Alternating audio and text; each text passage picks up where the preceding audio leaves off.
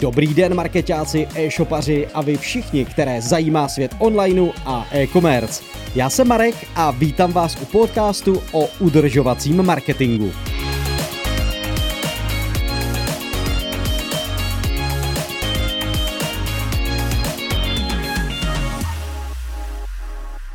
Pojem udržovací marketing není nijak známý a nenajdete ho tedy v žádných oborových publikacích ani článcích.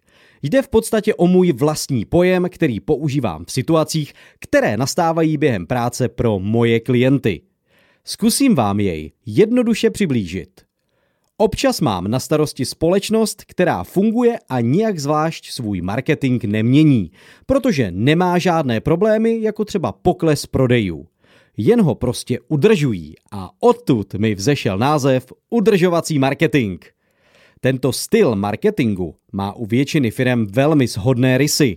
Každé oddělení většinou funguje na podobném principu, ať už se jedná o pouhého jednoho marketáka nebo malý tým, který má na starosti marketingové kanály.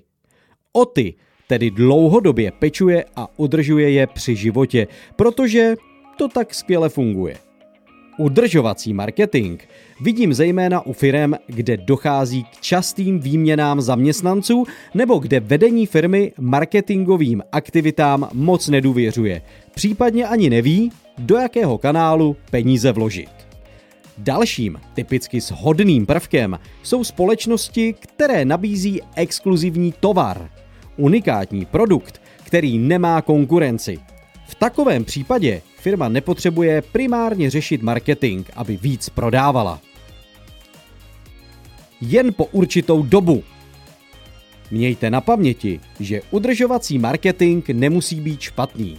Když vše funguje jak má, tak proč do toho zasahovat? Nicméně pokud máte podezření, že právě vaše firma má spadeno k takovému vedení marketingových aktivit, stanovte si mezníky po jakou dobu jej budete takto vést. Jak opustit udržovací marketing? Doporučoval bych vám důkladně zanalizovat veškeré marketingové aktivity za poslední dva roky existence a také podívat do budoucna.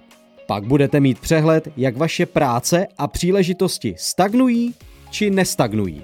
Aniž byste hodnotili výsledky, můžete předpokládat, že se váš marketing bude dál někam vyvíjet.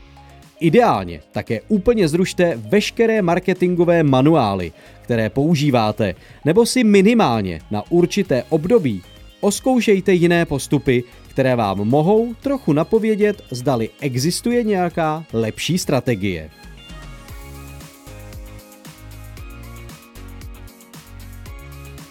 Z mého pohledu je udržovací marketing docela citlivou záležitostí. Výborné marketingové výsledky se těžko kritizují, přestože si myslíte, že za výsledkem stojí spíš silný brand nebo práce kolegy z doby, kdy firma třeba začínala.